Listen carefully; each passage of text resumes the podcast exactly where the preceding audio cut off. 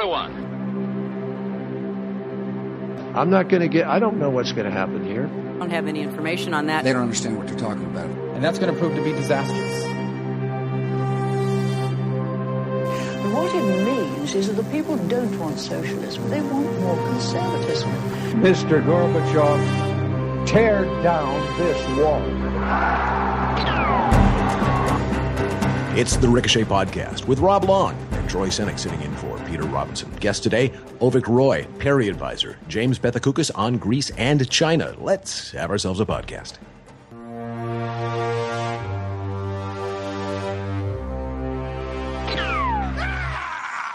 you go. Yes, welcome everybody to this, the Ricochet Podcast number 266. It's brought to you by The Great Courses. For a limited time, The Great Courses has a special offer for you, the Ricochet listener. You can get the Philosopher's Toolkit, How to Be the Most Rational Person in Any Room for up to 80% off. So go to thegreatcourses.com slash ricochet, and we'll tell you a little bit more about that later. Uh, but skitter off, if you will, to thegreatcourses.com slash ricochet. And of course, we're brought to you by Harry's Shave because overpaying for drugstore razors is just, it's a bad habit. It's like taking free or you know money at a very low rate from European bankers. It's a bad thing to do, and you should leave that habit behind. You should make the smart switch and go to Harry's. Use our coupon code Ricochet. And we're brought to you, of course, by Ricochet.com. Uh, esteemed founder Peter is not with us. He is off, I think, somewhere. Uh, I don't know. He's off at a sweater Yeah. competition. Um, but we have I don't we know have where Ro- he is. we have Rob Long, who has swanned in once again from the East Coast. Oh, uh, I'm tell- not. I'm, I'm West Coast. I'm here. I'm in L.A. I know, but you made the you made the move from the east to the west, and I assume a certain amount of swanning was involved en route. So now that you're here and ensconced in your usual seat with the dog barking in the background and the beautiful Venice shore uh, beckoning, uh, tell us why people should give their money to Ricochet and what they get. Well, I would like to say, in a, uh, I, I want to say this: if you are listening to this podcast and you're a member, we are thrilled to have you as a member with us. Um, uh, we're on here. We're all fellow members together. We're glad that you're part of the big conversation, and we're happy to see you on the site. And if you're you listening are- and you're not a member, you're a Greek freeloader. You might as well vote for. Well, look, uh, we don't want to say that. Um, it, a, a lot of it. people, a lot of people listen. I mean, we have we we need ten thousand members to make this thing work. We have slightly fewer than that. We still need ten thousand members. If you've been listening and you mean to become a member, um, just do it. Just do it today. Please do it this week. Please do it today when you listen to this podcast. Um, and that's all I'll say. Uh, it matters to us. It's a big, big deal. It's not. Um, it's not nothing. Uh, and that's all I'm going to say today. This this week, all I'm going to ask is is um, for people who, who who know how great Ricochet is and have been meaning to join uh, and have not done it. Please do it um, today. It will mean a great deal to us. And Um, once exactly, and once we hit ten thousand, then there will be fifty percent smaller in time uh, entreaties from Rob. So you get everything. Everybody gets something out of this. You get Ricochet, the Ricochet projects. Yeah. right? And, you get and less, less me. That's, that's and, and, and who and everybody wants less of me. if you get less of Rob in the front, you get more of him in the large, capacious argument portion yeah. come. And we'll start that out with well, Rob, I wasn't going to say, it, but there you went. Uh, with Troy Senik, who's replacing Peter this week. And welcome, Troy. I know that as you survey the the popular landscape, you're thinking, gosh. It's really kind of fun to see the Democrats' enthusiasm go behind an avowed socialist. It really does kind of kind of rip the mask off just a tad, doesn't it? Are you, as they say, feeling the burn? And given what he said in you know about women wanting really to be gang raped and how you get cervical cancer from lack of orgasms, I think uh, uh, feeling is is a term that I really don't want to use in terms of uh, Bernie Sanders. But explain, if you will, his meteoric rise. Well, I think Bernie Sanders appeals to the fact that Bernie Sanders is representative of a dynamic that has happened in the Democratic Party the last couple years, which is that they have moved. They're getting restless, which is what happens when a party controls the White House for eight years. And no matter what a president accomplishes for you, there's always more that he can do. And there's always been these shock troops on the left who felt like President Obama. President Obama doesn't have his heart in it. right. And they they want something more. And Yeah. Bernie Sanders is something more. And he's he's also, to be fair about this, he's the only alternative these people have to look to. There's no Elizabeth Warren in this race. Hillary Clinton is being cautious, as is her want, and everybody else. I mean, O'Malley is sort of a non-entity, and then you've got these two other guys, Lincoln Chafee and Jim Webb, who are both Republicans for most of their careers. But I look at this, and I am delighted because I see the Democratic Party in 2016 looking very, very similar to the Republican Party in 2008, which is that you've got a party that has an incumbent that has polarized the country. They're intellectually exhausted. They've got this aging, unloved candidate as their frontrunner. And the field is so barren that they're turning, as some of our people did to Ron Paul in 2008, to the slightly wacky 70 year old guy who takes every argument to the ideological extreme. And these are not things that augur well for a party winning the White House. So I am delighted to see the crowds turn out in places like Madison, Wisconsin for Bernie Sanders. If they want to make that the face of the Democratic Party, fine by me. Hey, uh, Troy, uh, uh, help me out with this thesis I'm working on. Okay. Um, Republicans have traditionally always nominated the next person, and you know, their, and their primaries have always, been a little bit uh, a kabuki theater, right? Uh, and there's the next guy, the next guy in line usually gets uh, has always gets the nomination, uh, but there's a brief flirtation with an insurgent. Um, and the uh, primary voters, in their back of their minds, or the front of their minds, when they talk to pollsters, they talk to, to pundits, they talk to reporters, they always say, "Well, I know this. I know person X has got no chance, but I'm trying to push the eventual nominee to the you know to, to, to the farther to the right, farther to the right, right. Go, go, go further to where where I think the the heart of the party lies." Uh, and the Democrats have always had you know 27 candidates uh, all on stage there running around trying to you know, cobble together a coalition to win the the caucuses, the primaries. This year, it's exactly the opposite. That's right. I, that Bernie Sanders' support is really. I mean, I, I mean, look, I, I love everything you said. I love, but I really think half half that support, two thirds of that support, ninety percent of that support. I, by the way, I have zero evidence for this, but I I believe it in my bones. Are just people thinking, I'm fine with Hillary. I'm fine with her, but I want, I want, I want the liberals to, to, to have something. I want to fly the flag to the liberals, and I want her to remember who her people really are. Exactly. So I'm right. going to be for Bernie yeah. now, and I'm gonna, I'm gonna shut up the minute New Hampshire is wrapped up. I'm going to shut up and be for Hillary. They may even have Hillary bumper stickers on their car right now. Um, and and the, it's the Republicans who have this uh, this this gigantic beauty pageant. I don't think it's necessarily a bad thing for Republicans, or or necessarily a bad thing for Democrats for that matter. But um, it's weird. It's a very strange kind of flip that I never would have predicted. Yeah, that's exactly right. And, and I think you're right about the Sanders dynamic, which is let's let's keep in mind how low the cost is to tell some pollster at this point, if you're Yeah. a Democratic primary voter, that you're in favor of Bernie Sanders. I mean, it's gestural politics. That's all it is. And how I low it, uh, right. how, how low the cost is to run now in that party? Right? exactly. And exactly. it, it, it proves you're a good person because even though you may not vote for Bernie or don't Right. think he's going to get traction, he's a socialist, and socialism is good. It's the humanitarian alternative that we've never really Social. tried, but it but the, the few Never been places in which tried. it's been Never applied, been tried, James. Never been tried. the few places in which it actually has been, they, they've tried, they've attempted a little bit of it in some Scandinavian countries, and it worked marvelously. And so, why we can't transplant the model that works for 12 million ethnically homogenous, culturally homogenous people into a into a nation of 360 million people with all sorts of different cultures? Uh, it ought to be an easy thing to do. And besides, even if it doesn't work, it shows that we cared to try. And so that's what it's all about. It, you're right. It's it's it's a signifier that you're a good person who cares. And of course, to the left, care is defined by taking other people's property away and giving it to those people over there and feeling good about yourself in the middle. Uh, but more about that in a little bit. I just find it amusing that uh, he's got this surge and it supposedly says nothing whatsoever about uh, people's attitude toward Hillary. Who, who rem- remember Hillary in her uh, in her conversation this week, her interview, um, believes that she's trusted and that she's worthy of trust.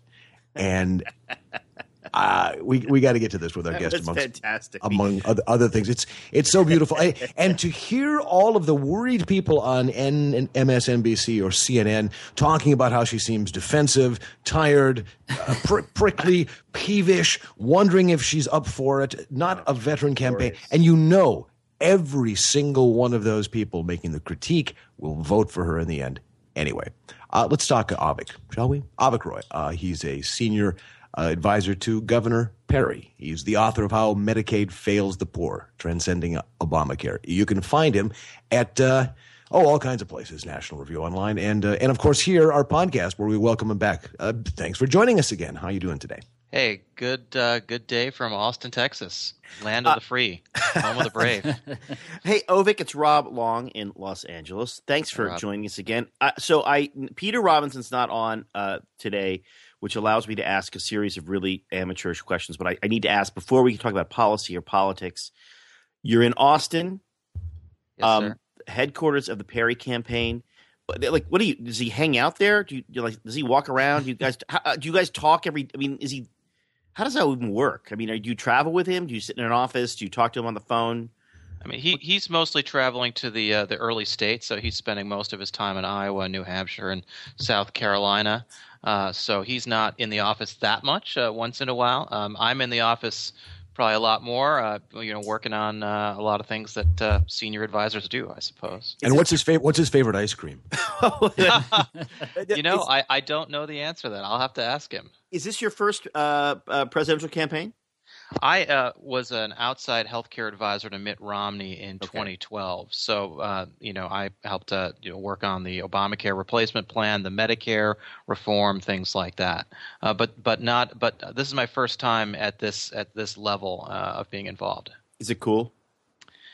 Yeah, I mean it's it's it's it's uh, well, you know, it's a real honor to work for Governor Perry, who I, I think you know I, I get uh, that uh, you know what happened last time and how there's skepticism about him, but I- I've followed his. Uh, I I graduated from high school in San Antonio, and so I've followed his record just as an honorary Texan uh, myself for, for for for all this time from 2000 2014 and his record is astoundingly good. And even though we all, as conservatives, generally know that Texas does well, I don't think people really appreciate how successful Texas has been and how innovative Texas mm-hmm. has been at pushing the policy envelope for conservatives further and further down the field. And so it's really exciting to be working for a guy who's an innovator in public policy, who I think brings a lot to the table and is going to really improve the quality of this race. All right, but I mean, just to, let me let me ask you some. I mean, I mean, uh, we we had an innovative governor in Jeb Bush in Florida. You have a very innovative governor, very aggressive governor in Scott Walker in Wisconsin. You have a very successful governor, very popular governor of Ohio in John Kasich. How's how's Rick Perry going to break out? Well, I I think there are pretty important distinctions between all those governors uh, that that you mentioned. Um, you know, for example, uh, to to, to bring Jeb Bush uh, into the uh, conversation. I mean, Jeb uh, uh, Governor Bush is somebody who I have great admiration and respect for. Um, uh, he likes to talk about that as Governor Bush likes to talk about the economic performance of Florida being uh, superior uh, to that of Texas. I would uh, suggest to you that a big chunk of Florida's economic performance uh, during Governor Bush's tenure uh, was driven by the housing bubble, which um, which mysteriously crashed uh, months after he left office. So I think you can contrast that to Texas, where we had a 50%, 60% drop in the price of oil last year, and yet Texas continues to add jobs. I think uh, the the robustness and the diversity and the strength of the Texas economy is really really impressive. If you go from the end of uh, 2007 to the end of 2014, so the really the period that spans the time since the financial crisis, the U.S. lost.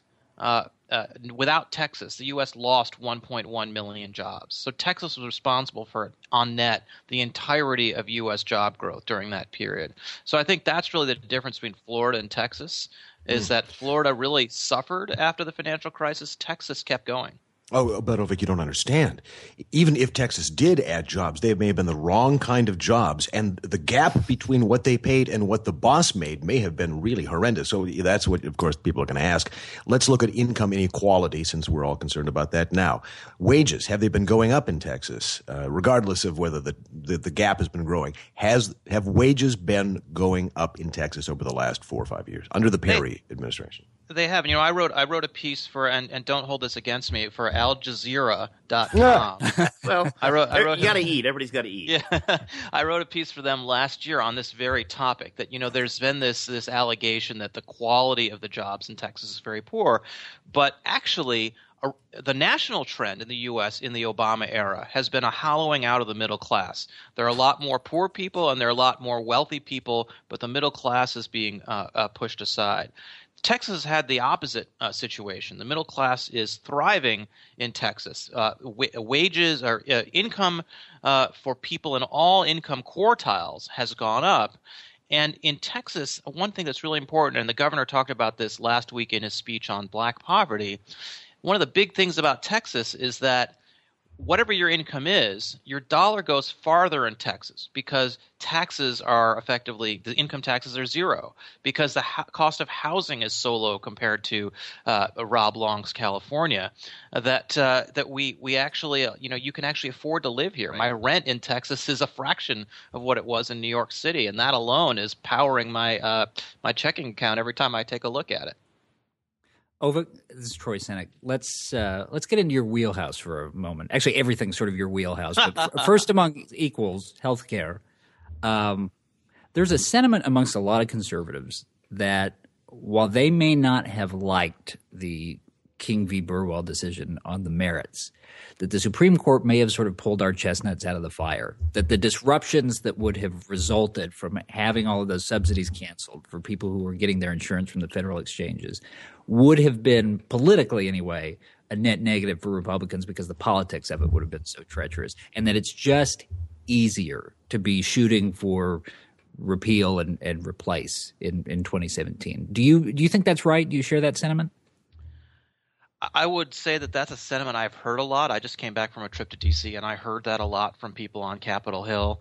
Um, I, I, have to say personally, the the issue of the rule of law really matters to me, and, and right. the idea that uh, John Roberts uh, thinks that it's his role to uh, to enact policy, I find incredibly troubling, and uh, and that I can't look past that. I guess.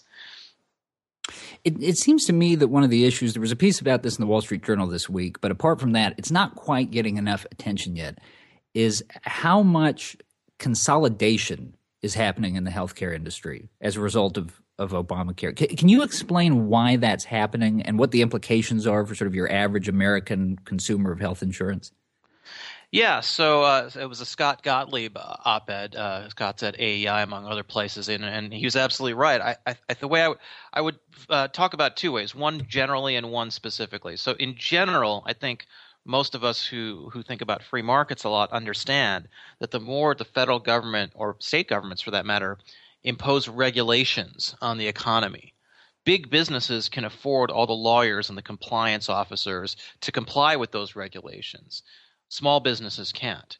So any industry or any sector of the economy that's heavily regulated tends to become biased towards big players because those big players can shoulder right. all the costs of government. Healthcare is, as you could, as you know, uh, heavily, heavily regulated. Um, and that's compounded by all the other messed up things that we do in U.S. healthcare that drive consolidation.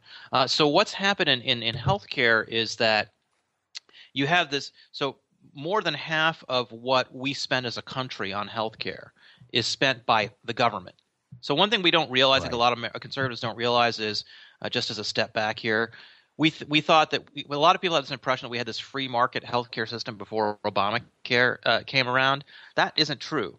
Pri- right. Prior to Obamacare, U.S. government spending on healthcare per capita was higher than all but two other countries in the world, um, higher than most of those single payer countries we like to make fun of. So we were already very heavily down the road, or the catheter to serfdom, as I once wrote in National Review. um, yeah. So, so it's, it's By the way, I, I can't now unsee that image in my head. so, so that's that's the problem we've had, and so and so, how have hospitals responded to that? Hospitals have responded to that by merging, and the reason why is this: if more and more of your patients are getting insurance through the government, through Medicare, Medicaid, Obamacare, and the like, the, the, the, the number of patients you have that have traditional private health insurance is shrinking. Uh, and because the government dictates prices to you, Medicare says, "Hey, this is how much we're going to pay for that knee replacement or that um, that uh, angioplasty." Um, so, so you don't have leverage with the federal government to to negotiate price, but you do have leverage with private insurers. So here's what hospitals do: they merge so that even though they're getting paid a little less by the federal government, they can jack up prices that private insurers pay for those uh, for those hospital products. So so, in response to the mergers that are going on in the hospital sector to jack up prices to charge insurers more money, which means your premiums are up too, by the way, insurers are, are countering that by merging themselves. Because if the insurers merge, then the hospitals don't have as much uh, leverage because then the insurer can say, "Hey, I'm delivering 10 million patients to your hospital every year, or 10 million patient visits to your hospital every year. You better listen to me, and I'll, I'll or I'll take those uh, patients to the hospital next door." Um, so that's the game that's going on. Is the ho- there's an arms race between hospitals and insurers over that shrinking uh, portion of the pie that uh, that's health, Right. private sector healthcare in America.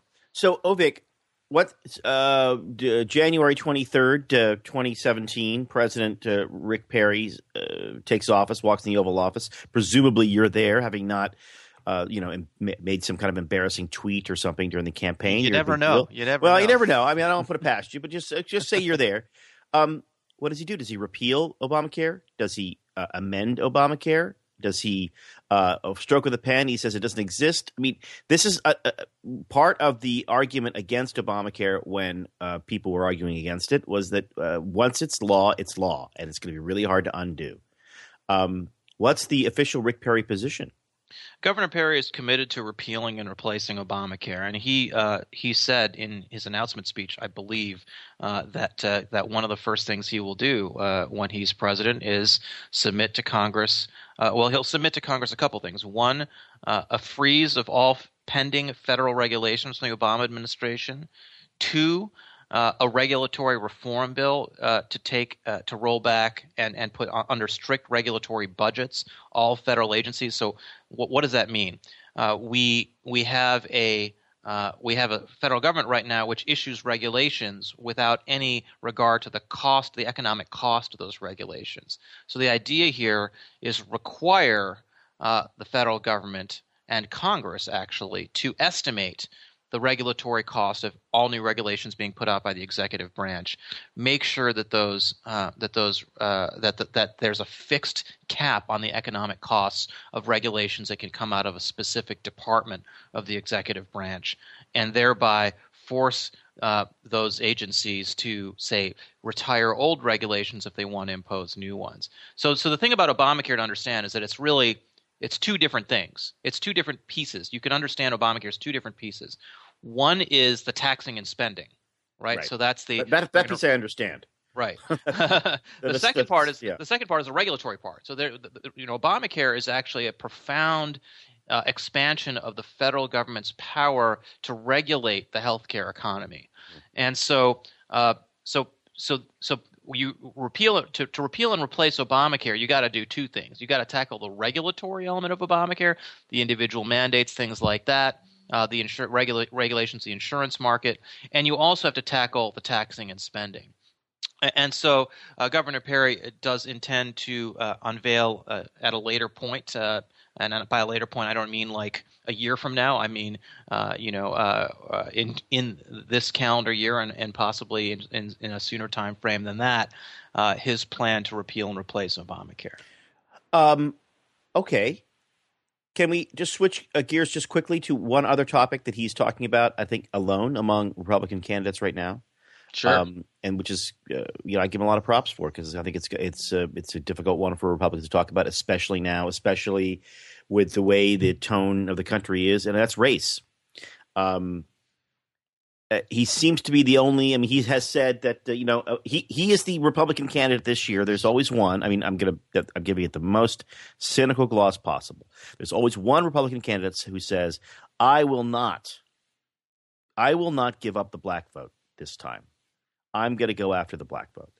Um, and they say it usually in the primaries, and um, somebody covers it, and then they they they end up doing what every Republican candidate does: they give up the black vote.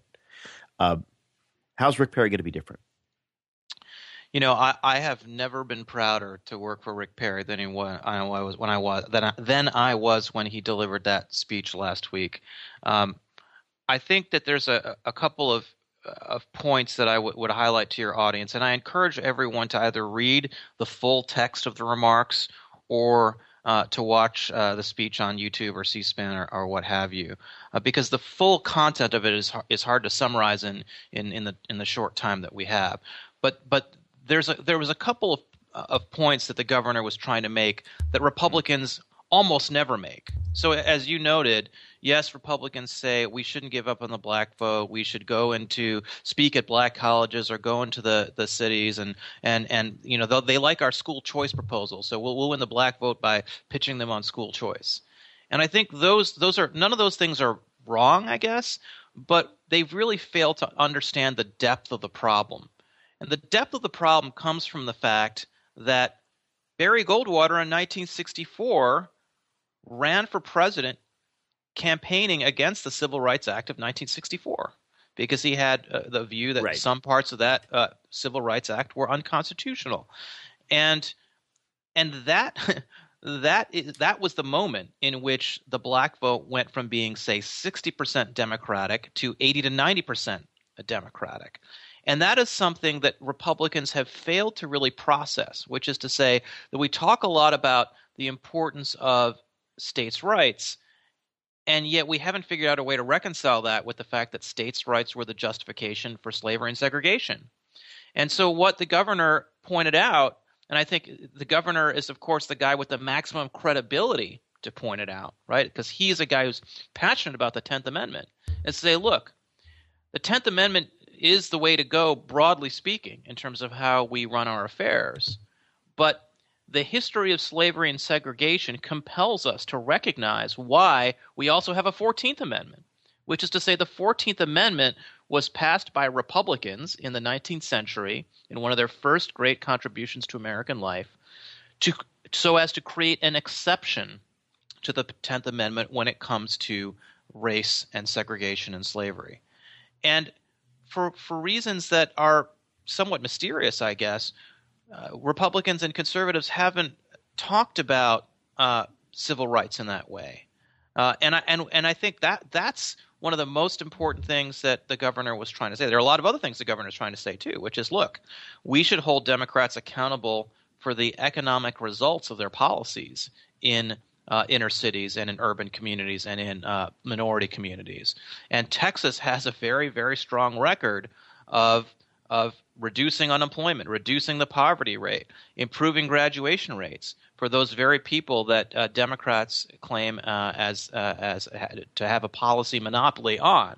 So there's a policy argument to be made about about how best to uh, to advance the interests of of black voters, but it's you're never going to get there unless you're willing to acknowledge uh, the real, real intellectual issue, which is that blacks in general, rightly and understandably, feel that the states' rights political philosophy is profoundly contrary to their history. I mean, imagine if you're, uh, you know, an African American of our age, and you have a grandparent who was threatened with lynching or who had friends who were lynched. You know, how are you supposed to respond to a Republican who just blithely says to you, "Oh yeah, the states should be in charge of everything."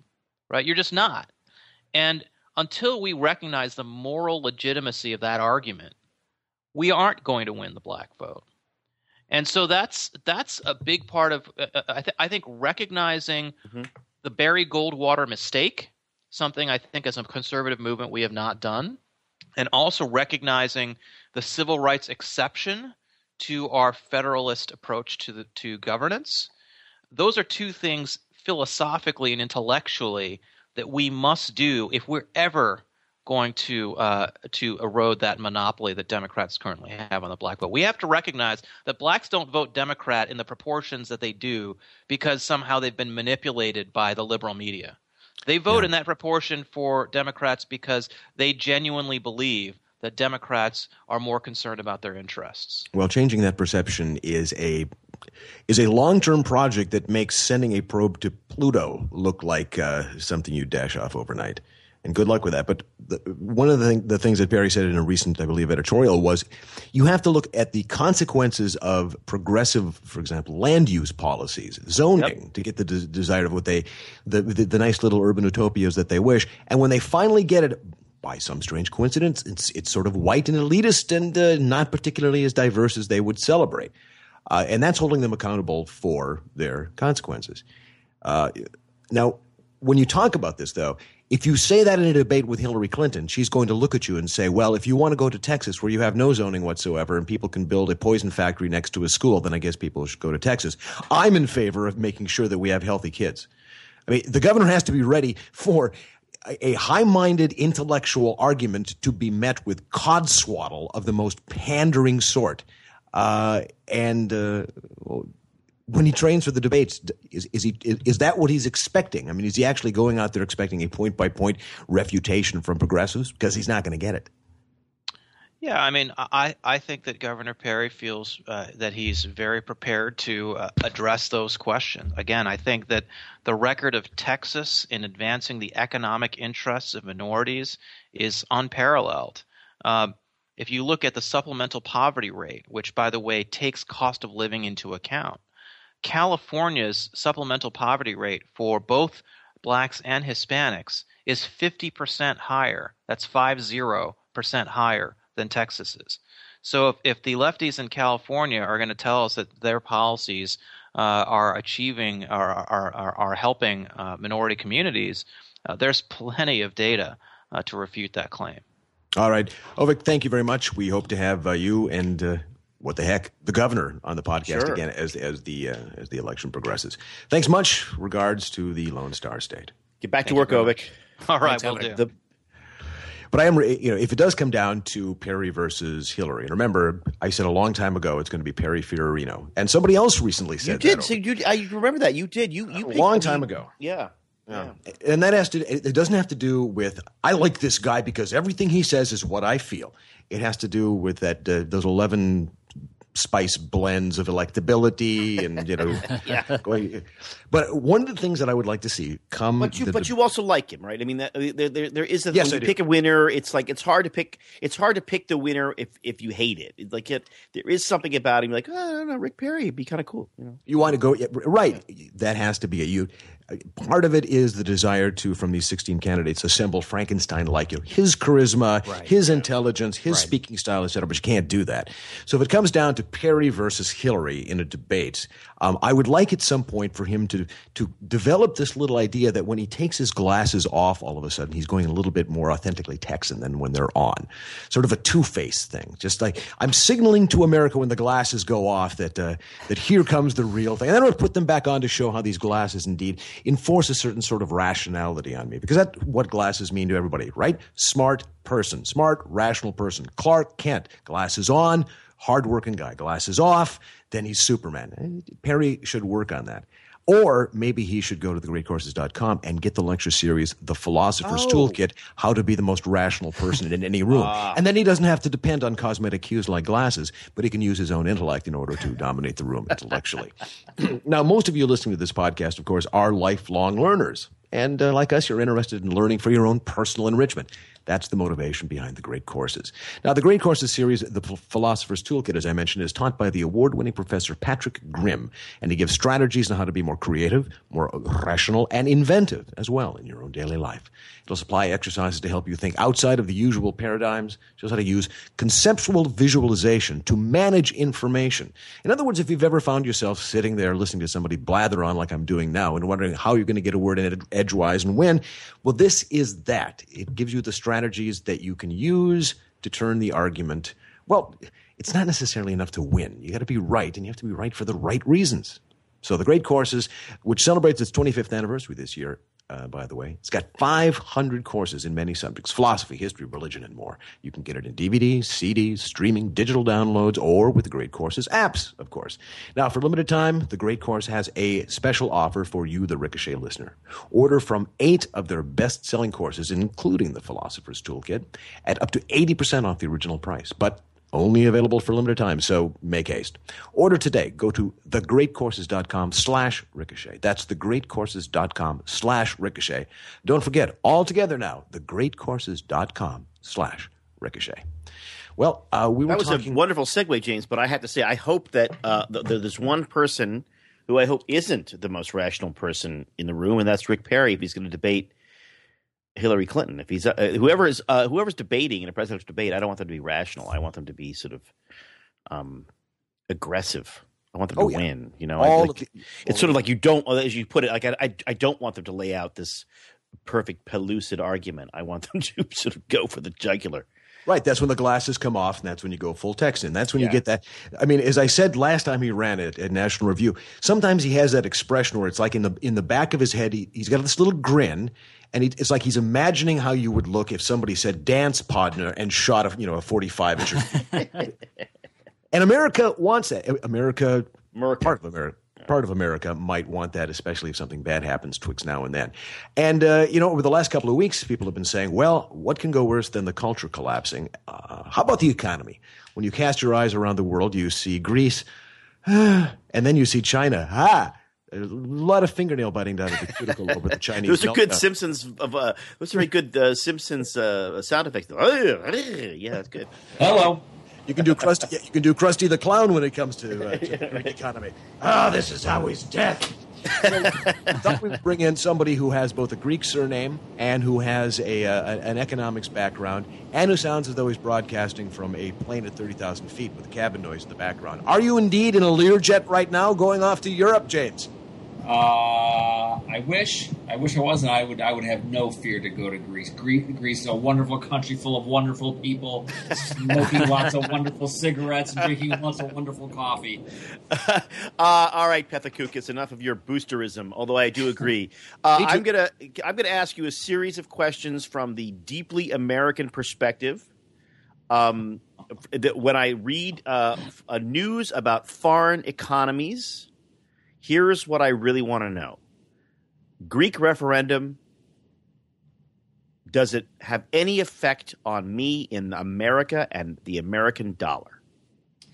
Um, here, here's how it would have a, a big effect. It would have a big effect if uh, Greece ends up leaving uh, the euro, and then uh, uh, investors look at uh, the debt of some other highly indebted European countries, Spain, Italy, Portugal, and they think, well, gee, uh, maybe these countries aren't so safe after all. Maybe maybe they're not guaranteed forever to be in the euro. Maybe their debt isn't so safe. And then and then so then we have begin to have a repeat of what we saw a few years ago. And people begin to wonder, gosh, uh, maybe this euro, the euro isn't isn't a forever thing. Maybe maybe it can collapse. And there was a great there was a great research report put out during that time by uh, by Citigroup, and I, I, I read a lot of uh, Wall Street research, but rarely, particularly when you're talking about Europe, does Wall Street research use words like civil war, yeah, right. Yeah, I think I remember when you wrote about that. yeah. doomsday. so that, so that, I mean, that is that is a concern. Uh, it affects the global economy. People here get worried. Um, so yeah, so that I mean, Greece in and of itself, listen, it's a, it's a it's a it's a lovely place, but it's a very small place. So I mean, if that worst case, if we begin to get those other worst case scenarios, then All yeah. right. So, but okay, uh, just just help me again, like I'm a six year old. Um, okay, so I think it's happening now. By the way, there certainly is. Uh, there's a re- one of the reasons why the dollar is so strong. Um, and the dollar will get, only get stronger, right? I mean, if people feel that the euro is no longer uh, a, a competitor in, in strong currency to the dollar, they'll go to the dollar for safety. Dollar gets stronger. I'm an American. Does, does that bug me? I mean, um, I remember back in the I'm old enough to remember back in the Reagan days that one of the biggest raging debates among conservatives was uh, strong dollar versus weak dollar, and one of the things that um, Steve Forbes kept saying, and I think even um, um, Larry Kudlow says, is that you, you you don't help your economy by weakening your currency. So, st- won't a strong dollar be good for America, or will it just hurt us more in our trade?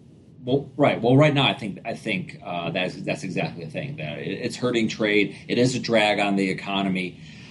I mean, listen. Lo- I mean, you know, over the long term, a strong dollar is good if it reflects that people, you know, think very highly of your country. That they feel like it it, it won't, uh, you know, suffer lots of inflation. that you're very productive. That you're growing. You know, people want to hold U.S. assets. So, from that perspective, a strong dollar is good you know, or a stable dollar is good. Uh, but right now, in any like short-term, medium-term framework, it can be good or can be bad. Just saying like, is a strong dollar good? Is a weak dollar bad? You can't really reason from just like that kind of move. You have to see what it, what is the overall context. And if the overall context is that people are flocking to the dollar because they view the rest of the world uh, is imploding, uh, then that, that that that may not be a good situation. So, it's okay. a, a strong Right. dollar. You just can't say strong dollar, strong dollar as kind of a de facto, um, you know, kind of you know rule of thumb. I, I don't think that works. Okay, so uh, on the scale, I mean, so I, I, so it is, it is true that my reaction, which is I, I'm not, I'm not proud of it, but my gut reaction when I hear things like this may may make the euro weaker, uh, the European, uh, uh, the countries are, are, are, are the European Union, the European Central Bank is is, is in a is in a mess. Um, part of me is like, good. Those Europeans deserve it. That's a childish response that will probably end up uh, hurting me um, in in my immaturity. Okay, I, I accept that. Second, the second issue from my own American perspective, uh, Chinese asset inflation, um, Chinese stock market trouble. Um, uh, part of me, uh, the again, maybe it's a childish part of me, sees that and I think, good. Let that bubble burst. Um, that can only be good for us. Um, stupid or not stupid? Well, I mean, I think uh, you know what you're seeing in the stock market really reflects um, maybe a you know right. It's a stock market bubble. Uh, stock market bubble to a great degree generated by the by the government, which was you know encouraging you know through the ver- you know through the Right. media, through newspapers, buy buy buy buy. And now, now it's every- forbidding you to sell, right? Right, right. After every, I mean, what there was an editorial in the People's Daily, which of course I'm a regular reader of, saying, "Don't worry, after every rain, there's a rainbow." Uh, you know, that is amazing. But it also reflects that you know, Brad, is that the underlying Chinese economy, I don't think is nearly as strong as what we think. I think it's it may be an economy that's really maybe not growing very much at all. And I think the next question is exactly what you, what you said. How will China react? Will they think, gosh, you know, what we're doing, you know, worked for a while, it's no longer working. We need to have a lot more privatization and market reforms. Or are they going to say, uh, we cannot show any weakness. We have to make sure everyone realizes the party can control the economy, and you're going to get a lot more government intervention. I think over the long term that doesn't work. But over the near term, that may be their response. I, I'm guessing the latter. I, if, if anybody in the Chinese stock market comes out and hmm. says the fundamentals are sound, which is always what they say after the Dow goes down a thousand points, Right, right. whenever anybody says the fundamentals are sound, you know that the floorboard beams are completely rotted with termites and it's time to sell. Right. But I always thought that if China it's like when a baseball, just like when a baseball team says we have a lot of confidence in the manager. yeah, yeah, yeah. I mean, I So, you better but I- start packing. But I figured with China, the problem was going to be a property uh, property bust because one of the reasons, of course, you can keep your economy roaring around at the mandated eight percent every year is to build empty cities in the middle of nowhere. And then also to have these massive projects that they have in the big cities that people will sell and you know sell all their assets to get a little tiny portion of a piece of chunk of concrete in the sky. So even if the Chinese stock market stabilizes, don't they have a big property bust en route as well that they have to digest? Well, I do know. I mean, I think we've all seen on the internet the, like the ghost cities. Uh, you know, just you know skyscrapers and everything, and no one there. I mean, and but some of those ghost cities have ended up filling in as more people have sort of moved uh, from the countryside. But yeah, right. This is a very it is it, it is. I think uh, you could say it's a bubble. We have an equity bubble, and I think the question is whether. Uh, the Chinese economy is just going to be sort of in a permanent state of kind of you know like one one bubble to the next to the next, or can they actually create a sustainable growth model? I don't think a top-down government-run economy is a sustainable model.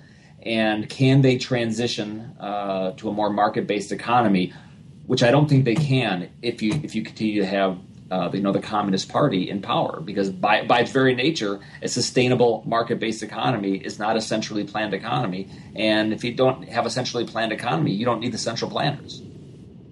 Jim, Troy Senik, let me take you back to Greece for a moment because there's so much uncertainty around this right now. What does a reasonable outcome look like to you in the Greek situation? What's the move or the sequence of moves that seems to you to make the best sense long term?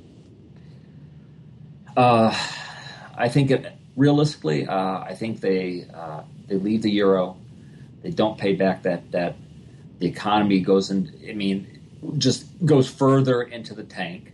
Uh, but eventually, um, they have a they have a, a, better price currency, and they begin they get more visitors. They begin to trade more, and uh, I think that I mean, we, we've seen that with you know some other countries, but it's going to get a lot. it'll get worse before it gets better. And I'm not sure. This is. I'm not sure. It, none of this will lead Greece to anything that you could call uh, prosperity. It's a poorly run country.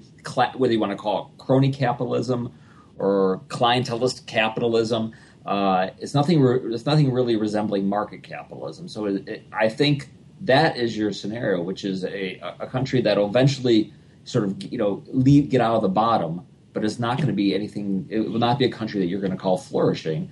Um, and you know, listen, I don't think it's ever going to be Switzerland on the Aegean. So, is the right way to think about it? The short term pain is inevitable. You guys are going to have to deal with that. You have to be thinking about what what gets you to the highest level long term. Yeah, I mean, I mean that's been sort of the criticism all along that this was just a the euro was a bad fit between a lot of the northern, very fiscally sound, very productive economies and all these southern economies. To make the euro work long term in that sort of arrangement, it has to look a lot more like the United States, where you have not just a you know a similar a same currency, but your your budgets are coordinated. You have a you have a fiscal union, so uh, you know, there's wealth transfers from the north to the, to the south. Uh, that that does not look like that's going to happen anytime soon. So uh, that may happen, but it's going to be too late for Greece. Mm, right. Well, maybe they should replace the uh, euro with the hero. Go from a you know to a, a meat based economy where people are just uh, that'd be great. Sign me up. or gyros. I never could really get a definitive answer on that. I believe it's euros. But, uh, euros. Well, there you go. Okay, so you go and you just have you just exchange wonderful pita breads dripping with cucumber sauce instead of money. And and frankly, I think a lot of people would be up for that. Uh, J- James, thank you so much for joining us in the podcast today. Uh, we hope not to talk to you for a while because that'll mean that nothing has yeah. collapsed, cratered, and destroyed. I'm on alert. Just be no, I'm on alert. All right. We'll see you around. Thanks for joining right, us today. Thanks a lot. you know, he's right about everybody's right. Rob's right. Troy's right about uh, Greece being an absolutely wonderful, beautiful country. I, when I was there and had a an authentic hero, hero, uh, at a seaside resort, I remember two things. One, the proprietor of the shop was helping everybody read the menu because nobody, of course, no. I know where you're going. I know where you're going. I know where this is going. This is great. Go ahead. really, going. because I don't. I, I honestly. I honestly I know where you're going. I know where you're going. I honestly don't. Well, since Rob want me, to, around, want me to help you? Want me to help you? Yeah, go right ahead. How does he get those? How does he get that meat so thin on that on that sandwich on the hero? No, he shaves it. No, no. Oh, sorry. I wasn't even thinking oh, about God, that, sorry. To tell I, you the truth, I what? forgot that I had a commercial coming up. Oh man! At all. Whoa! Well, well, well, thank God I'm here to remind you. It's good that you did. No, I had a little tale that actually, oh. uh, you know, because sometimes you, people mention Greece, people mention that you should go, and you, keep reading this, right? That just because the, the company, the country is falling apart doesn't exactly. mean you shouldn't go. And the owner of the place had a little, had a t-shirt. He was wearing a shirt, and it had uh, New Orleans Jazz Club or something, uh, some embroidery on it. something that you would buy in a gift right. shop. Uh, made in just made in China, whatever. And I asked him if he'd ever been to New Orleans, and he got a very sad look on his face. And he said, "No, but it is my dream someday to go there. It is dream someday to leave." And here I'm thinking, You've got a little cafe by the most beautiful blue waters in the world. This, I mean, this is this for most people is heaven, and yet the United States still, still, still beckons out there as this wonderful place that you want to go. Well, when we finished our order, you know, we got the order, and there it was, and they were heroes, all right, and they were delicious looking, but they had French fries on top of them. Yeah. And I wondered whether or not that they just put French fries on top of them if they discerned that the customer was American. That this no. somehow was just an odd. But they put French fries on top of yeah, them. Yeah, yeah, yeah. Sometimes they're lemon. They put lemon French fries on them. Lemon French fries, right? Which yeah. which is a wonderful thing. But again, yeah. you think. Does, does Michelle Obama know about this exactly? yeah, right. That's why. That's why they're broke. Uh, look, the food in Greece. I spent a lot of time in Greece and in Turkey. When you can't say this, I couldn't say this with Pethokoukis on because the, or with any Turk on because the Greeks and the Turks hate each other. But the truth is that the, the food is really very very similar and it's delicious. And I would, um, I mean, the, the, the, I mean, it's a horrible thing to say, but uh, if Greek Greece does go sort of, you know, uh, go rogue uh, a little bit and has some uh, financial trouble. Um, the beaches are beautiful. The cities are great. The people are great. The food's really, really good. Um, it's a great vacation destination, and of course, it's the cradle of uh, civilization. So why not go? I don't know that it's that terrible of a thing to say, is it? I, I want to. I want to see Greece eat it, and, and I don't.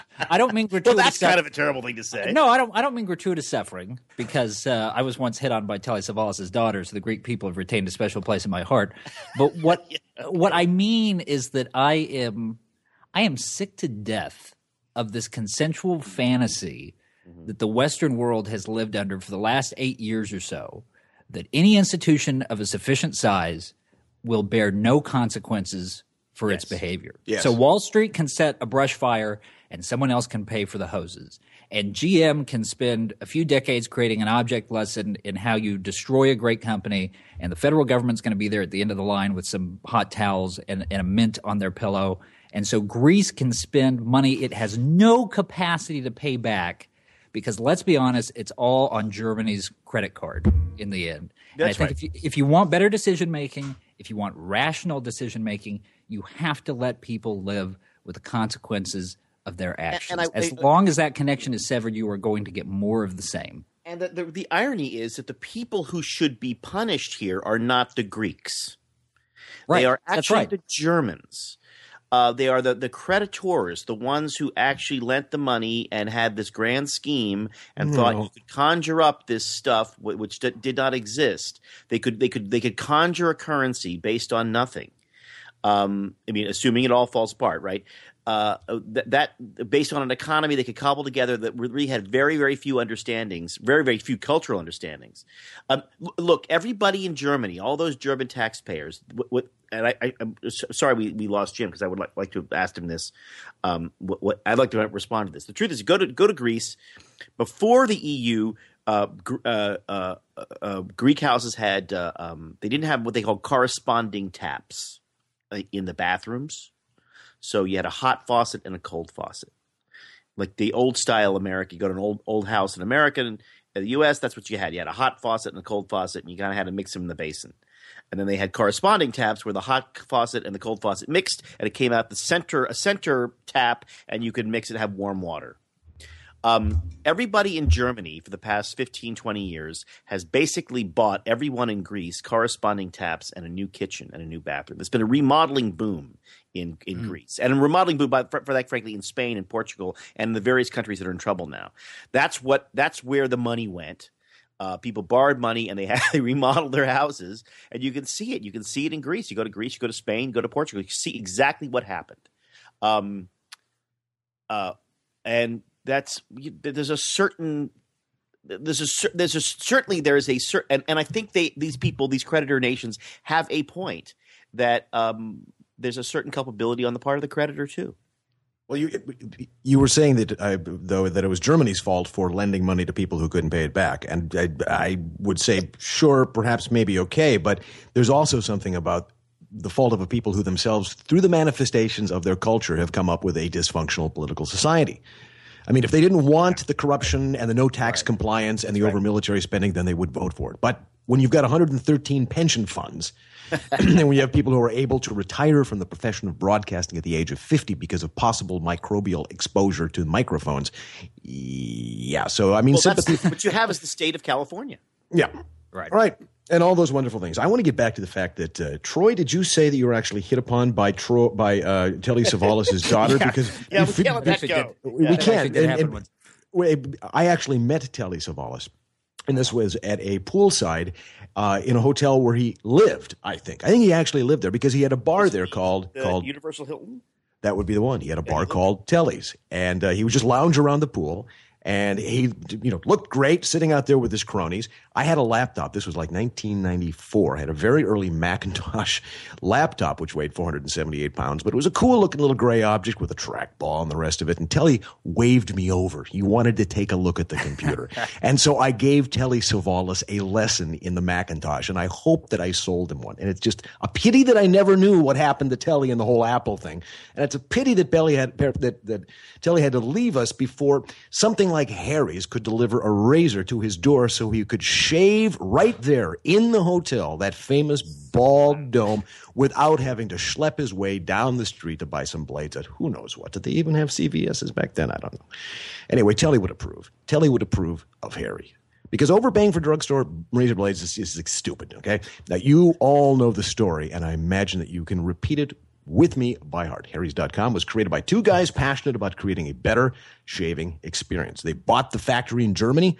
What is it, a 98 year old factory now? 99, we're going to be around for a 100 year old factory. What a celebration Harry's will have then. This place offers some of the world's highest quality blades, uh, and by cutting out the middleman, not literally, of course, uh, they can offer an amazing shave at a fraction of the price of those drugstore brands. They ship the things right right to your house. That's the other great part about it. Starter kit's just 15 bucks. That includes a razor, three blades, and your choice of Harry's shave cream or foaming shave gel. Either provides a wonderful, soothing emollient. As an added bonus, you can get five bucks off your first purchase with a code Ricochet. That's right.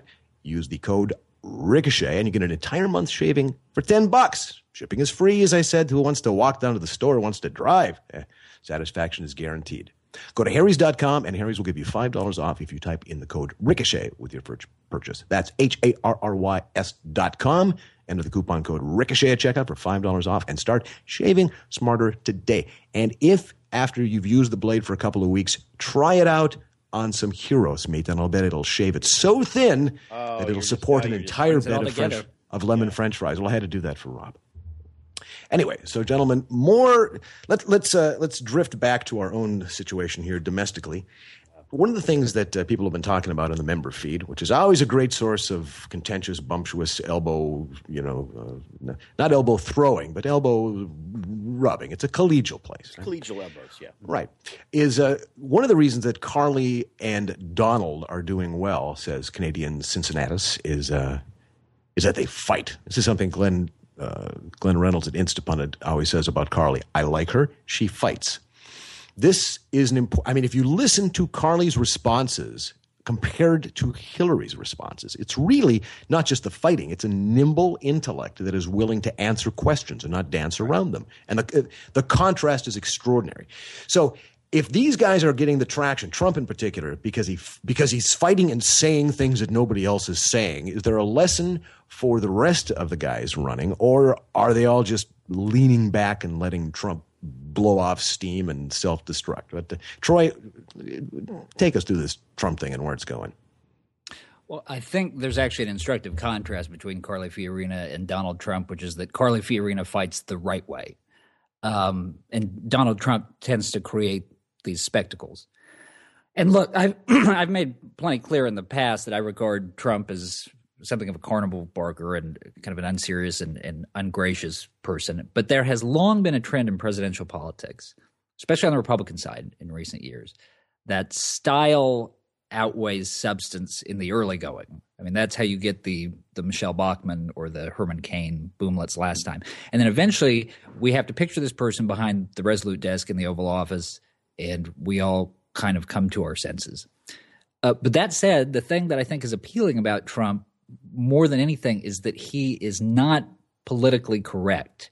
And I think there is a simmering resentment, justified one, I might add, amongst Americans who are fed up with being told that having the slightest misgiving about immigration is de facto evidence of, of xenophobia. And this this murder that we saw recently in San Francisco is is a good example of that. I mean, we shouldn't be having this discussion. Someone who is in this country illegally and has seven felony convictions, that is not a close case. And yet, the policy atmosphere in places like San Francisco is so skewed that five minutes before this murder, it was considered gauche to think that someone like this ought to face legal consequences for a history of destructive behavior. And when And you are that far that- removed yeah. from reality, the Trump message is going to have some appeal. And I understand why. And that your government is supposed to do protect you from precisely Right. these people Right. and that if you're a voter and you're listening you're paying attention to the last three weeks in america when a crazy uh, devil a demon um, bursts into bible study in charleston and kills nine people um, the entire country stops and we go through this period of self-reflection, and then we start talking about these abstract ideals, and we uh, then we have a political fight about a flag, and there's all sorts of uh, complicated internal debates going on. And when uh, an illegal alien, a, a, person in this country illegally, who found refuge in a what, what they call a, a ref was a refuge city or a sanctuary city, a sanctuary city, Sanctuary. and he commits he commits murder, um, there is precisely zero debate, right? From certainly from the left, and there does so there does seem to be the deck is stacked. Uh, so I, yeah, I, I, think that's why. That's probably why. I, I, think Trump is getting traction only on that one issue, and he's only getting traction. And I think it's uh, unfortunately, I, I, think because he's such a loudmouth, he may actually end up hurting the more rational arguments um, uh, that that are out there um, for for border security and for um, uh, you know, Im, I mean, I was about to say immigration reform, but I mean that's what it is. What we what we need, um, just tougher than what anybody else is saying. So yeah, I mean, I think I, I, don't, I don't think Trump is fighting. He's just you know he's just tr- making noise. Carly Fiorina though. Um, well, anyway, you, you finish what you're saying because I think I think I agree with you, Troy. That Carly. Well, yeah, I mean, I think just Carly Fiorina, Carly Fiorina does it in a way that doesn't doesn't really create any collateral damage. I mean, I think that we have to keep in mind too with the Trump thing that you know the the media is chasing these stories every day because that's the time horizon that they work on. And some of the the poll numbers for Trump are overstated on the basis of the fact that Trump just has way greater name recognition than almost anybody in this field. And i think really the long-term question isn't where does this take Donald Trump? It's where does this take a slightly more sober candidate who can co-opt the salient points of his message that's the historical pattern is that you have somebody like this who is a marginal candidate or not a viable nominee. It's not about where they end up. It's about who can find a way to appeal to the same sorts of folks who are responsive to that message but build it in as part of a, a coherent platform that is going to appeal to a lot a lot more people. And we'll see where this where this Trump thing goes. Apparently, uh, I read this morning that uh, Reince Priebus, the RNC chairman, I guess placed a call to Trump yesterday asking him to, to tone it down. I can't imagine that seems like a call that was not very well briefed. yeah. I, mean, I can't imagine what you think you're getting out of that you know, and Hillary, of course, in her recent uh, no holds barred interview on CNN, says that she believes in a compassionate response to immigration, that she's known a lot of immigrants over her life. They've shaped her, they're important, and she believes in, uh, you know, she's castigating the Republicans for not believing in a path to citizenship, which she does.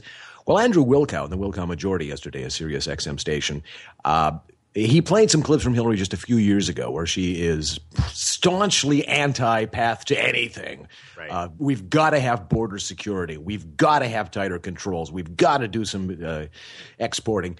And it's it's quite remarkable. It's almost as if there was a shift there in tone and policy in order to uh, t- tack to the political winds of the moment. Now, for any other candidate, this would be something that the media would be. And I hold on, Rob. I know I'm doing that thing you no, hate. It's, just, it's, fair. It's, bear, it's, a, it's, the political season. You're allowed to. It, if this was any other candidate, her statement there would be held in stark contrast to what she had said before, and she'd be asked to account for the differences in tone and ideas.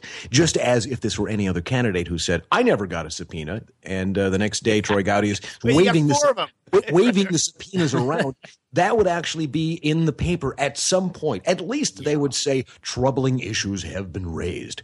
But in order for that to work, uh, you know, you've got to have a media that is vested in doing to her what they would like to do to whoever the Republicans uh, um, put up. And we're just going to have to get out the message as much as we can. But here's the thing when we're talking about immigration, we're talking about what Trump says, we're talking about what Perry says. We're not talking about somebody else. And I wonder if the air has gone out of the enthusiasm for Scott Walker. I'll throw that out there. Well, I mean, look, I don't think he's. Um, there is that fear. Uh, I, I, think he is running a very strange campaign tactically. I'm not sure it's the smartest move for him to do.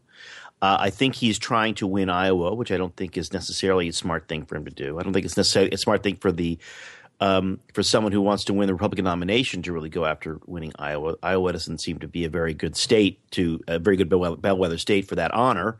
Um, and I think he's putting himself in the second tier candidates, trying to be the first among the second tier rather than the first among the first tier. And by the first tier, I mean the people who we, we all kind of think could actually win. You know, Rick Perry, uh, Marco Rubio, um, John Kasich, Jeb Bush, um, Scott Walker. He should be in that group, and um, and I don't think he's in that group. Uh, I, I, think it was foolish for him to talk about uh, after the um, the the gay rights, the gay marriage ruling, to talk about having a, a, a, um, a constitutional amendment. Uh, he he could have said something else that was that seemed to be pandering in a in a very odd way uh, for that issue. Um, and I just kind of feel like he's kind of lost his he's sort of, sort of rudderless now. A lot of it is because these guys started so early and they started so early and then That's they right. have to go raise money and now they have to keep paddling and there's just only so much ground you can cover uh, they're just and then you have to re- keep reacting to things and you you know you, you don't control the timetable. Now the timetable controls you.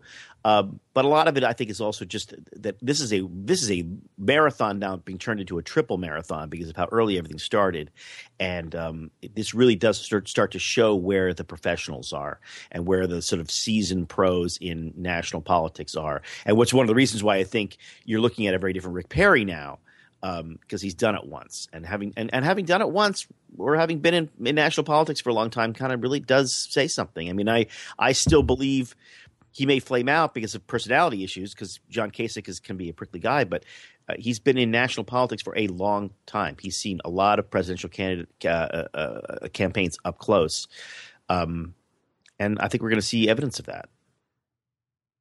Yeah, I'm maybe not quite as concerned as as Rob is where where Walker's is concerned. Um, although I, I, do agree with the, uh, some of those points, especially the thing that troubles me so far, and it's so early that it's tough to tell what you can extrapolate and what you can't. But the Walker campaign does seem to prioritize, I think, wrongly tactical decisions over strategic ones sometimes. And we've seen this with him, you know, bending in six different directions on immigration. There was that seeming flip early on in his campaign about the, the ethanol subsidies in Iowa, the gay marriage thing. I mean, these all th- seem like things that they're doing to sort of chase the news cycle, which probably don't sort of help you in the long term. Uh, I don't think it's as much of a problem as it sounds like Rob does for him to go after Iowa because I think Iowa is sort of you're right as far as the historical track record not being great for people who win Iowa, but I do think Iowa is a much more logical place if you're Scott Walker to focus in a place like New Hampshire just because the the electorate fits you better. And I think Walker's going to have a, a, harder time in New Hampshire and, and maybe in South Carolina. I don't know. South Carolina is a little bit harder to pin down. Well, but, but, he's got that his anti-union message. I think does well in New Hampshire, does really well in South Carolina. That's right. I mean, he's got to get out of that. He's got to. He, if he once you're in that, um, you know, Iowa's a very weird place. It's very weird. It's very difficult to get any traction, even if you win. Uh, you know, Iowa. You know, you win Iowa right. with 10,000 10, votes. It's not. It's not a significant victory. Um, it just is the first. Um, and so the optics of it are important, but I don't think it really gives you anything operationally. And I, it, it, can it can be this. It's like a land war in Asia. You know, you just get stuck driving around Iowa, going to you know uh, uh, hot dog fries, and you don't quite get any of the juice you want. And um, it's tough. Have, it's a tough. You know. Uh, I have a vision now of uh, Marlon Brando type character in a barn somewhere. you know, outside of Coralville, the horror, the horror. right, right. Well, a marathon indeed it is. Uh, perhaps also comparable to those old, early, you know, late 19th century boxing matches where John L. Sullivan would go up against a guy and there'd be 87 rounds. Who will be standing at the end of 20 or 30? We'll find out down the road. But that's why we have the podcast here and a stable of guests stretching under the horizon to tell us what they think. Uh, Peter will be back next week, I hope. Uh, but Troy, thank you for stepping in today as well. We'd like to thank remind you, you, the podcast has been brought to you by thegreatcourses.com. Go to thegreatcourses.com slash ricochet and get up to uh, 80% off on eight titles and be smarter for it. And also shave smarter at Harry's Shave. That's harry'sshave.com slash ricochet for $5 off your first order. Visit, of course, the Ricochet store, too, so you can walk around in public and ex John with a mug, or just have uh, one of our custom made t shirts that uh, tells you you are a Ricochet cognoscenti. And uh, don't forget to stop in the comments and tell us what you think, won't you? We'll see you there. Thanks, Rob. Thanks, Peter. And we'll see everybody in the comments at Ricochet 2.0. Next week, fellas. See you guys.